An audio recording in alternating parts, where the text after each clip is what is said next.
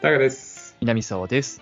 世界心理学談笑中 SSD ラジオを始めていきましょう、えーこの番組ではパーソナリティの大河と南沢がそれぞれ世界心理学を勉強してきてこの場で発表していく番組になっております。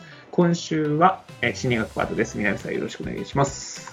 はい、えー今回は臨床心理学をいよいよ中身ちゃんと深掘っていこうよの回ですね。 いよいよなんですか ?2 回目じゃないですか まあそうそう、みたいなんだけ ど。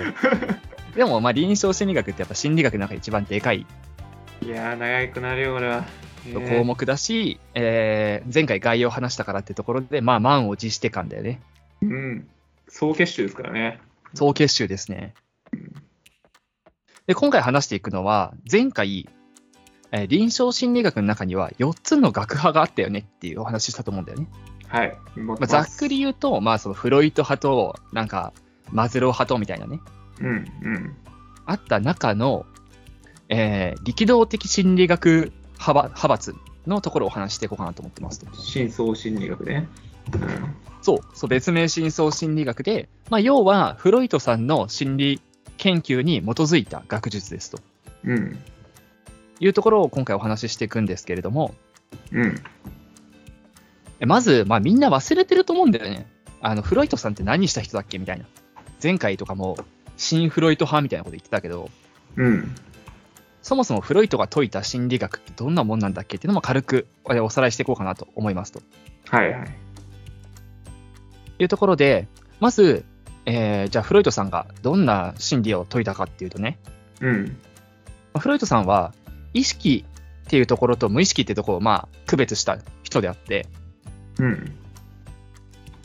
で、意識よりも無意識の方に人の記憶とか経験とかは蓄積されていくんだっていう理論を唱えた人です。はいはい。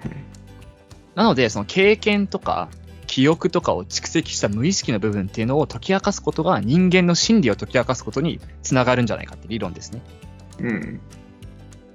で、その中で、フロイトさんは、その無意識っていうものは、3つの要素から構成されているはずだって理論を唱えてますと。うん。 1つが S って言い方してて、はい。これが、えー一番から、一番真ん中にあるもので、うん。幼児期から、もう生まれた瞬間からだね、ここに至るまでうん。に、え抑圧されてきたものであったり、経験だったりとかっていうのが蓄積されていく場所。はいはで、ここが一番、一番無意識な部しえ部分になっていて、欲望だったりとか、原始的な衝動、い。つい。カッとなってみたいな、うん。のついの部分が起こるきっかけになる元になっていますと。はいはい。で、この S っていう部分は、あその衝動的な部分だったりとか、欲望的な部分が多いので、うん。快楽を求めて不快なものを避けるっていう快楽原則ってものが支配していると、はいはい。まあ、長短的に言えば美味しいもの食べたいけど美味しくないもの食べたくないよねみたいなうん。なるほどね。のを無意識に行っちゃうっていうのはこの S ってものが影響してるよねって話ですねはい。でその上に重なっている、えー、皮としてエゴっていうものがありますと、はい。まあ、自我って言い方したりするんだけどはい。ここが、えー原始的な衝動、さっきのね、えーえー S ってところの原始的な衝動に、現実的な思考を挟んで、行動とのバランスを取る領域になってますと。うんうん。で、そのさらに表面に、スーパーエゴって言って、まあ、超自我って言うんだけど、うん。いう社会のルールだとか、子供の頃に教わった、えー道徳だったりとか、ルールだったりとか、うん。道徳的な良心を、そのスーパーエゴと呼んでますと。まあ、要は理想みたいなね。はいはい。まあ、本来こうあるべきなんだろうっていうのがスーパーエゴで、でも S っていうその内部の中では、やろうと思ってもそれできないじゃんって思っちゃうっていうか、自分の行動的にね、うんうんまあ、毎日、あの、運動した方がいい、体にいいことは、体は分かってるんだけど、なんかめんどくせえなとかね。うん。うん。っていうところの、えーバランス取ったりするのが真ん中にあるエゴですみたいな。はいはいはい。その3つで心っていうのが動いてますよ。無意識っていうのは成り立ってますよっていうね。うんうん。いうのが、まあ、フロイトさんが唱えたやつで、これはもう本当にね、もう最初の方、10回とかに説明してるやつうんうんうんなんだけど、これが基本になってますと、フロイトさんの考えのね。うん。うんうん。で、え今回臨床心理学なんで、その精神が弱った人の話をしていこうってことなんだけど、うんうん。フロイトさんは、人間が心に負荷を感じたと感じるとき、はい。嫌だなって思ったりとか、えー不快感を感じたりとかしするときに、S、まあ、一番下のところで S のところ、はいはい。その S に刺激が入ってくるはずだっていうね。で、その刺激が蓄積されているはずだという理論を唱えてます。うんうん。で、えーその S っていうのは、まあ、人それぞれ強さとか、エゴとのバランスとかで成り成り立ったりするわけなんで、で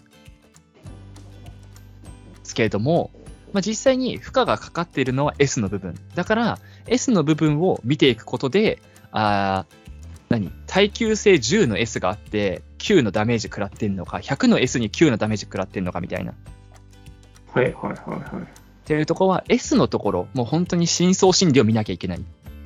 うん。っていうのがフロイトさんの、えー理屈ですとはいはい。いうのが、まあ、あーフロイトさんが説いたねあの原始的な精神分析であって深層心理学の始まりであるとうんうんいうところになってます。でこれを、えー今の現代の臨床心理学に昇華させていく、うん。はい。えーっていう動きなわけなので、まあ、ちょもうちょい現実的に考えようよっていうねうんうんうん。お話になるんですけども、まあ、まずこの力道的心理学、この深層心理学っていうのは、相手の、まあ、S を見るっていうのはね、あんまり根本変わってないですけど、はいはい。だから相手が深層心理で何を持ってるのかっていうのを、えー重視していくよううなん治療の方法になってます。はいはい。なので、えーまあ、じ具体的な方法とかは、ちょっとね、次回以降話していこうと思うんですけれども、うんうんうん。まず、この力道的心理学において重視されている7つのポイントっていうのがあるので、そこを説明していこうかなと思います。はいはいはい。一つが、無意識の意識化。おーまあ、さっきの S の部分って自分でも分かんないことが多い。うんうん。けども、分かるようにしていくことで、えーちょっとでもその負担を和らげていこうっていう動き。はいはい。まあ、いつも同じこと繰り返しちゃったり、同じ失敗何度もしちゃうとか、分かってるけど止められないんだよねみたいなものうんうんっていうものは、まあ、意識していくことによって、だんだん減らせしていけるはずだっていうの。うん。はいはい。で、意識して、えーそこを直せれば、だんだんそれがまた無意識になってってっていううーん。いうのも、っていうのを目指して、無意識ってものを意識化一回させてみようっていう動きですね。はいはい。で、二つ目は、自由連想っていうポイント。これは、まあ、さっきの無意識を意識化するっていうのをどうやってやっていくの具体の話だようん。で、えーもう本当に具体的に言うと、頭に思いついたワード、単語とかね、うん。の連想を自由にさせるっていう動き。まうん。あ、だから今、パッドタイガーになんか一個単語言ってみてって言わせるみたいな感じで。はいはいはいはい。で、まあ、たまあ、パッドだけど、今、この場合、タバコって出たとしたら、タバコに紐づくなんか言ってって、みたいな。うーん。連想させるんですね、相手にね。そうそうそうそう。これを自由にやらせる。う。うん。っていうところで、その無意識を意識化していく、なんか形に見えるものにしていくっていう動きだね。はいはい。っていうのが2つ目。で、3つ目が、えー転移。まあ、転ぶに移動の移って書いて転移。うん。なんですけど、まあ、人間の悩みって基本が人間関係にありますよっていう話が、まあ、前提にあるんだけど、はいはい。その人間関係っていうのが、基本的にテンプレートを形成して、そのテンプレートに当てはめていくみたいな、うん。いうような理論が、まあ、一応あって、そのう理ん論のもと行われているものですね。はいはい。で、そのテンプレートの、えーテンプレートを理解して、テンプレートをしっかりと、何、すり合わせる。カウンセラーと患者さんですり合わせる。はいはい。このテンプレートって人によってやっぱ違うところがあって、例えばだけど、あー片親の人と両親ともにとてもいい親の人って父親に対するイメージとか違うじゃないうん。父親ってこういう存在だよ、存在であってほしい、存在だよねっていうのが違ったりするっていうところをすり合わせないと、無意識のところっていうのはなかなか見え見えてこないよねっていう。なるほどね。そこのすり合わせを、まあ、転移って呼んでるんだけど、これを、えーしっかり理解して修正していく。なんか、ま、誤ってたら修正していく。だし、誤ってなかったら理解していく。っうん。ていうようなもので、まあ、これも一番最初の無意識を意識化していくってところの目的っていうか手段になってるんだけど、こういう方法で無意識を意識化していきますと。うん。なるほどね。うん。で、もう一個が、まあ、これは本当にフロイトさんの理論まんまだけど、夢。夢ね。もうこれは、あの、何あなたの将来の夢は何ですかの夢じゃなくて、完全にスリーピングしてる時の夢。ああ、はいはいはい。で、まあ、夢っていうのは、えーまあ、フロイドさんの言い分的にはね、無意識の究極であるとはい。自分で意識的にこの夢見ようと思って見ることって、まあ、なかなか難しいじゃない。うん。だから、その無意識の極限であるってところで、その夢っていうのが、えー無意識を理解するのに重要なワードになってんじゃないかっていうのが、この夢っていうポイントなんだけど、まあでもこれは本当にフロイトさんの言ったことだけであって、今でも使われてるとかってことは特にない。まあでも夢分析とか言うわけですね。そうそう、その夢分析もフロイトさんの理論のまんまだから、はいはい。あんまりね、あの、現代で、その、実際に夢に見るものっていうのが、本当に無意識の、につながってんのかどうかっていうのは、まだか判明してない、解明されてない。うん。ところになってます。まあ、夢ってねその、その日の記憶の整理みたいな言い方もするじゃない、脳科学的には。うんうんってなると、まあ、無意識と言えるのかみたいなね、ただ記憶の整理を行ってるだけで。うん。はいはいはい。まあ、っていうのもあるので、まだまだね、あのー道半ばではあるんですけど、まあ、夢っていうのも重要なんじゃないっていうひと一つのキーワードですね。うん。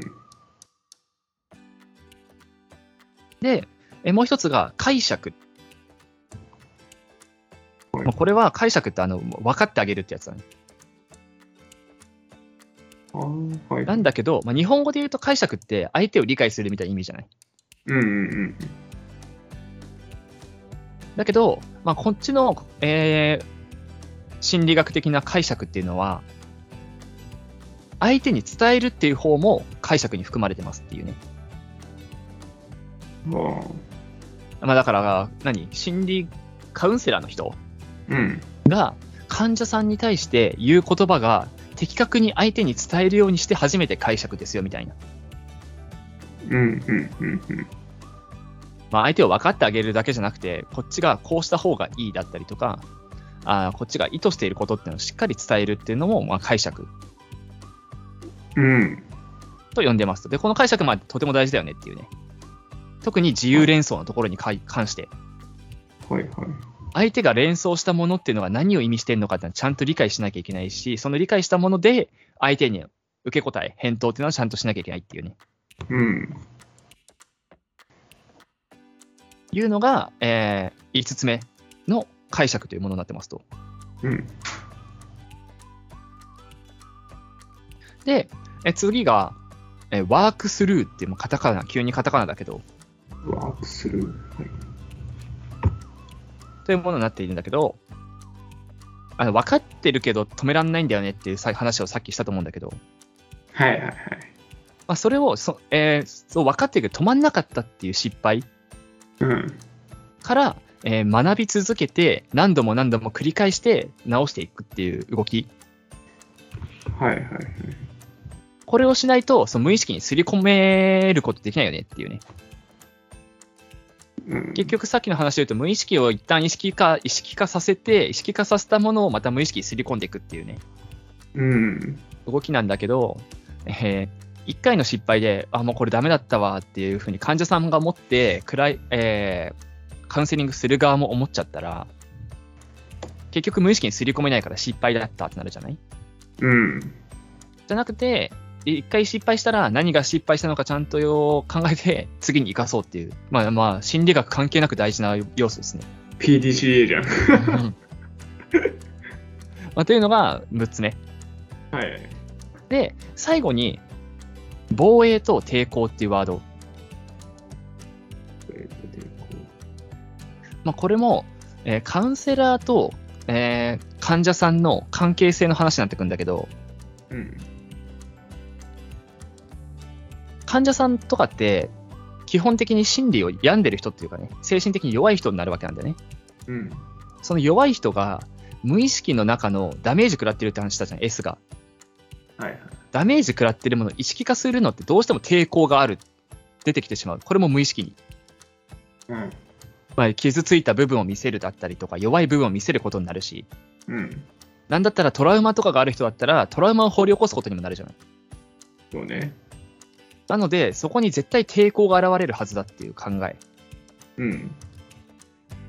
なので、その無意識化を意識化させていく中で、必ず患者さんっていうのはどっかで抵抗、話題をそらしたりとか、うんご。まかしたり、あえて反対のこと言ったりとか、うん。まあ、はたまたそのカウンセラーのところに来なくなったりするとか、はいはいはい。っていう拒否とか防衛が働いてしまうと。うんうんでも、まあ、それを、まあ、どういうふうに解決していくのかっていうのは、まあ、次回話していくんだけど、うん。うん。このことが必ず起きるってことは注目しておかなきゃいけないし、気をつけておいてねっていうお話ですね。なるほどなるほど。まあ、その中の一つのポイントとしては、これも無意識に行ってますと。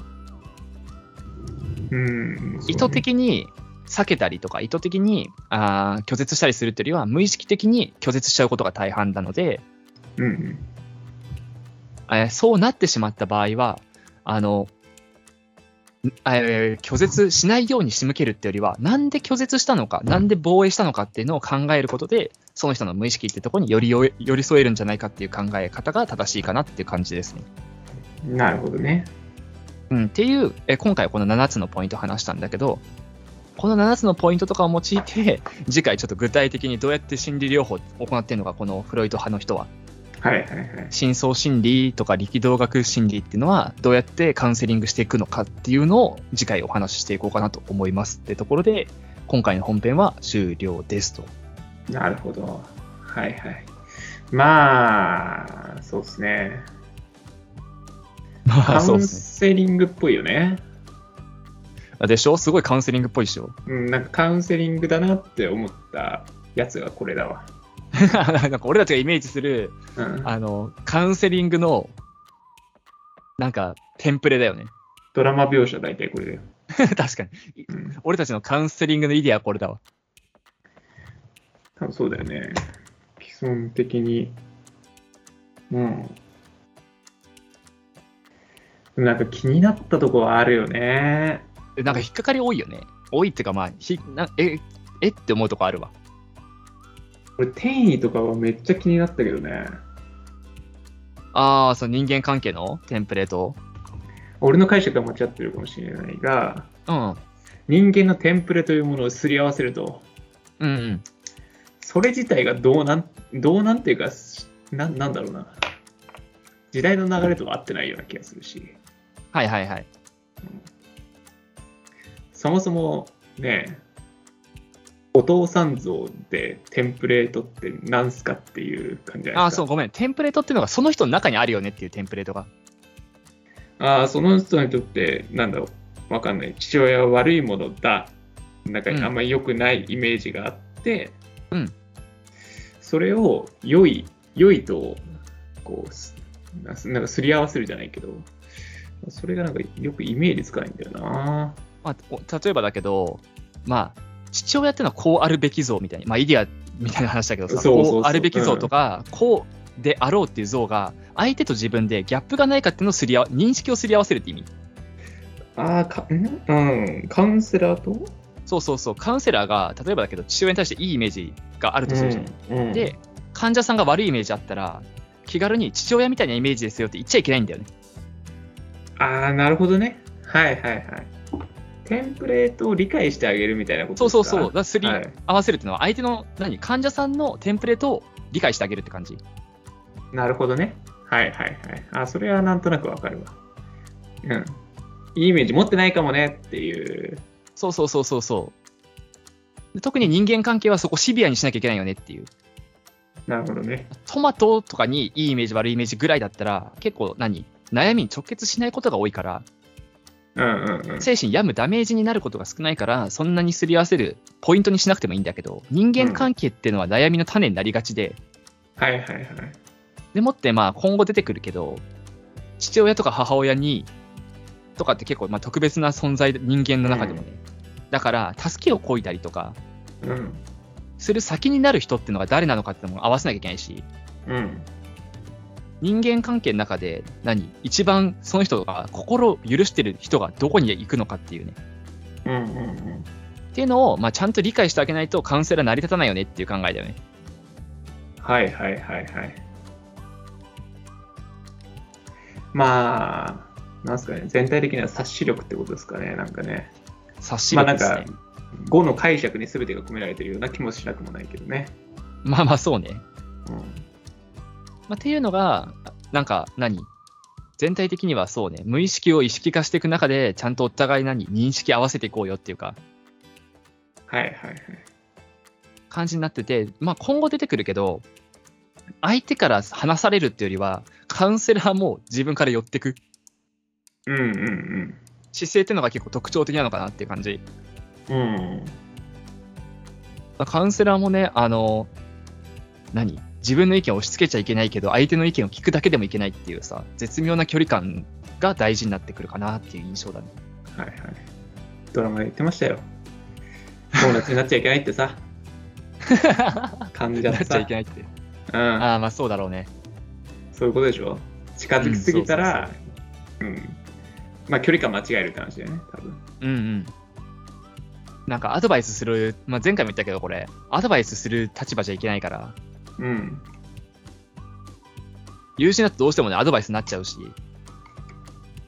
そうね、踏み込みすぎちゃうというか、まあ、自分の意見の方が強くなっちゃうみたいな、そうね。ね。うん。なるほどね。うん。防御と抵抗はね、あるよね、結構。いやもうそれ間違いなくあるよね。うん。で俺だってなんかその心理病んでないけどさ、多分やってるだと思うもん。あるある。めっちゃあるよね。なんかこれちょっと絶妙に嫌だなみたいな時は話そらしたりとか。そうやって生きてきてるからね。そうね、 そうやって生きてきてるね。とりあえず逃げて生きてきてる ね。なんかなんかちょっと罰悪いなって時はとりあえず逃げるもんね。いや、これはね、うん別に病んでる病んでないというか、常にやってるわね。ああ、まあ確かにね。うん。都合悪かったら、まずは逃げようって思うしね。 一旦話そらそうっつって。そうそうそう。そらせないときつらいよね。でもまあカウンセリングするってなったらね、ある程度覚悟決めてうん。いかないとね、治っていかないからね。いやなんだけど、俺カレ、カウンセリング受けたくないわ。でも逃げてさ、ここでなんか逃げたらさ、より一層さっきの S っていうところうん。へのダメージは今後蓄積する一方だからっていう考え方だよね。この心理学は。うんうんうんうんうん。まあ、荒領事っぽいけど、今一瞬痛いのは我慢しろみたいな。 そうね。そんなことお前が決めるもんじゃないって思うけどね。何しにカウンセリングしてんだって感じ。何お前がそんな、逃げるなと、荒料理をし、 求めてないと。ソフトタッチで来てほしいって思うけどね。何しにカウンセリングに行ってんだよそれ、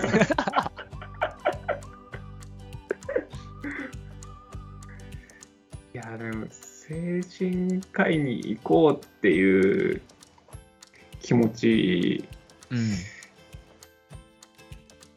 なんか辛かったら行く気しなくないどうなんだろうね。俺わかんないかも結構。ああ、でもそれは俺思うわ。大河の言う通りだと思うわ。それこなんか。そ、最初に7出ない。最初に防御と抵抗出ない。あ、出る出る出る出る。いやいや、いかないよってなるよね。あまあ、もしかしたらでもそれは俺たちが健康体だからっていう説があるって、ガチできつい時は相談しに行きたくなるのかも。 そうね。まあなんかあれじゃん。病院行ったら せ宣告されちゃうみたいなもんじゃん。なんか、わかんない、コロナのとかだったらいやー、なんかちょっと熱、いやこれコロナかもな、でも言ったら絶対コロナって言われるしな、みたいなさ、 わかんないけどね。うん、そんな気持ちちょっとあるよね。それで済むんだったらいいんだよな。うん、済まないぐらい辛い人たちが行くんだろうね。そうね。なんかもう、ちょっと鬱っぽいんだけど、なんか鬱って診断されたら嫌だな、みたいなやつは行かないよね。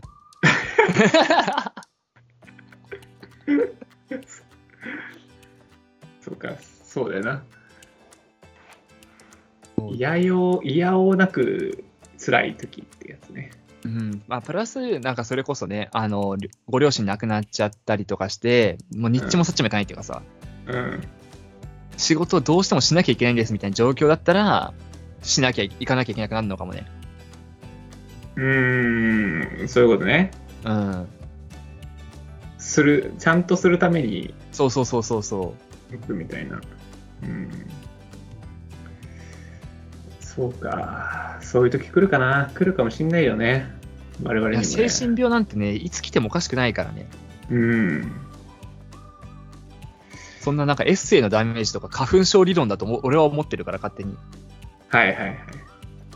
あの、バケツがあっていっぱいになったら溢れるみたいな。どうですかバケツいっぱいですか今。今はいっぱいじゃないけどさ、今はさ、8分目の可能性あるもんね。気づかないだけでね。そうそうそうそうそう。うんどっかで壊れてるかもしんないよ。辛いと思うのが壊れてるかもな、俺は。もタイタイガーはなんとな、なんなんかなんとなしにバケツいっぱいになっても気づかなそうだけどな。う体が先に来るよ ね。いや、でもさ、うん。うん。俺は顕著にでも、うん。辛いなって思うけどなんとなく乗りこなして楽になった時にうん、ああ辛かったんだなって思うことはあるねあー、まあ、一旦全部解決し終わって、解決っていうか、あ通り過ぎて、あ後で、あの時そういやめっちゃきつかったな、みたいな。そうそうそうそうそうはい、いそうや、気持ちはわかるかもな。そうだから結構ね俺食べれなかったりだとかさはいはいはい。あ、まあなんかまあ、食べれないってことないんだけど、うんあの食べてすぐ気持ち悪くなっちゃうみたいなさ、うん、あ全然なんか食べれないなって思ってた時あったけどあれなんかすっげえもりもり昼飯も食えんじゃんみたいになった時にあれあの時何だったんだろうって思うんだよねだから あの時やっぱ辛かったんだなみたいなさ、 うんうんうんうん、そういうのはあるよななうんん。かそれ時はあるな。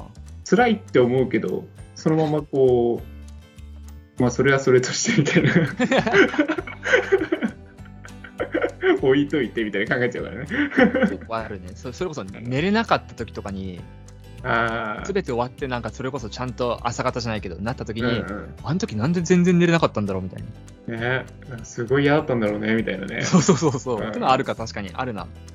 そうなんだよねだからそれがマジでキャパオーバーの瞬間が多分出てくる可能性があるってことだよねそれがさ、立ち直んなかったこと、期間が長いとそうなっちゃうんじゃないうんうんうんうん ?2 週間でその大河のあんまり食べれなかったとか、食べても気持ち悪くなる時期とかが2週間で終わんなら、まあまあ、うんうんあの2週間きつかったんだなーってするけど、3年とか続いてみみたいな話だよね。うんうんうんうんうんいやそうだよねキャパオーバーになったら3年続いちゃうんだろうね。うんうんうんうんでさ、3年続いてる最中に気づいてさ、この先5年間、5年以上こうなる可能性あるなと思ったら行くのかも、精神科医。 そうね。精神科医に行くかな。何するそうなったら。いやわかんないなんか心が辛いって先に来るって思う、思うというかさ。ああ、でもどうなんだろうね。精神科医ってイメージだとさ、自分から進んでいくっていうよりはさ、周りから進められたりさ、ああ病院行った結果、精神科を進められるみたいなさ。あああ、まあそうだよね。なんかさパターンなんかそう、そっちじゃないってやつだよね。あー自分で行わかくとしても。なんかちょいちょっと内科みたいな。先になんか拒食症とかの方あ、そうそうそう。だおよね腹痛いみたいな。うんとか頭痛いとか、そっち行くよね。どっちかっつうと。そっち行ってなんか体に異常ないんですけど、まあ、なんか精神科医の方の受診をおすすめしますみたいな方感じで言われうんうんうてん初めて行くかもねそうね。なるほど。精神科医にたどり着くまで長い道のりだわ、俺は。本当に。でも大体そうかもいやでもイメージ確かに大河がた近いかもしんないわうん。 一般の方はそうかもねうん。直、直で行く人は、うん、行かなくていい人の可能性あるから ね。あマジ辛いわーって言いたいだけの人みたいなねあー、ね。なんか睡眠剤欲しいというかね。 うんうん。なんかちょっとね、そういう横芝な何か感じるよね。そうねなんか精神の薬をちらつかせてくるやつみたいなねそうそうそう。安定剤欲しいな、みたいな。いやそういうなんか実は余裕あるパターンがあるかもね そうなんだよね。本当に辛い人は先に体の方行くと思うよ、僕は。いやでも割とドラマとかでもさそのパターン多いよねうんうんうん。先に心来る人ってなんかドラマの中でもあんまりない気がするわまあそうね。確かに。めまいとかだろうな。そうねまあそれこそ拒食症うん。食べれない眠れないうん。あたりからスタートじゃないそうね。俺眠れなくなったら相当辛いかも。眠れない嫌だな。一番嫌だかも。あ結構嫌結構嫌だ嫌嫌だ,、だよね。うん相当嫌だねうん。時々あんじゃん。本当に。あ時々ある本当になんか起きちゃってる時なんか寝ようって思ってベッド入ってもなんか今日居所悪いなんか居所悪いみたいな あるあるあるあれみたい月1ぐらいであるなそうやだなーって思うけどこれが毎日続いたらね眠れないストレスで来るねさっきそうそうねそれもあるねうん加算されてくるよねそうそうそうかといってね別に寝なくて動けるわけじゃないから次の日辛いしねうんうんいやいや、なるほど。カウンセリングらしいカウンセなんかあれだね、今週は。まあまあコロナのはずっと続くんですけどうん、あと20回ぐらい続くんですけどはい、南沢カウンセリングになる道、第第2章ですね。結構ね20章までそう楽しみにしててください。じゃあ締めていきましょう。世界史心理学談笑中 SSE ラジオはお便り募集しております。番組の感想や相談など何でも募集しております。メールアドレスは SSE ラジオ199にあったバーク Gmail.com です。X の DM でもお待ちしております。はい、それではまた来週お会いいたい。ありがとう。南沢でした。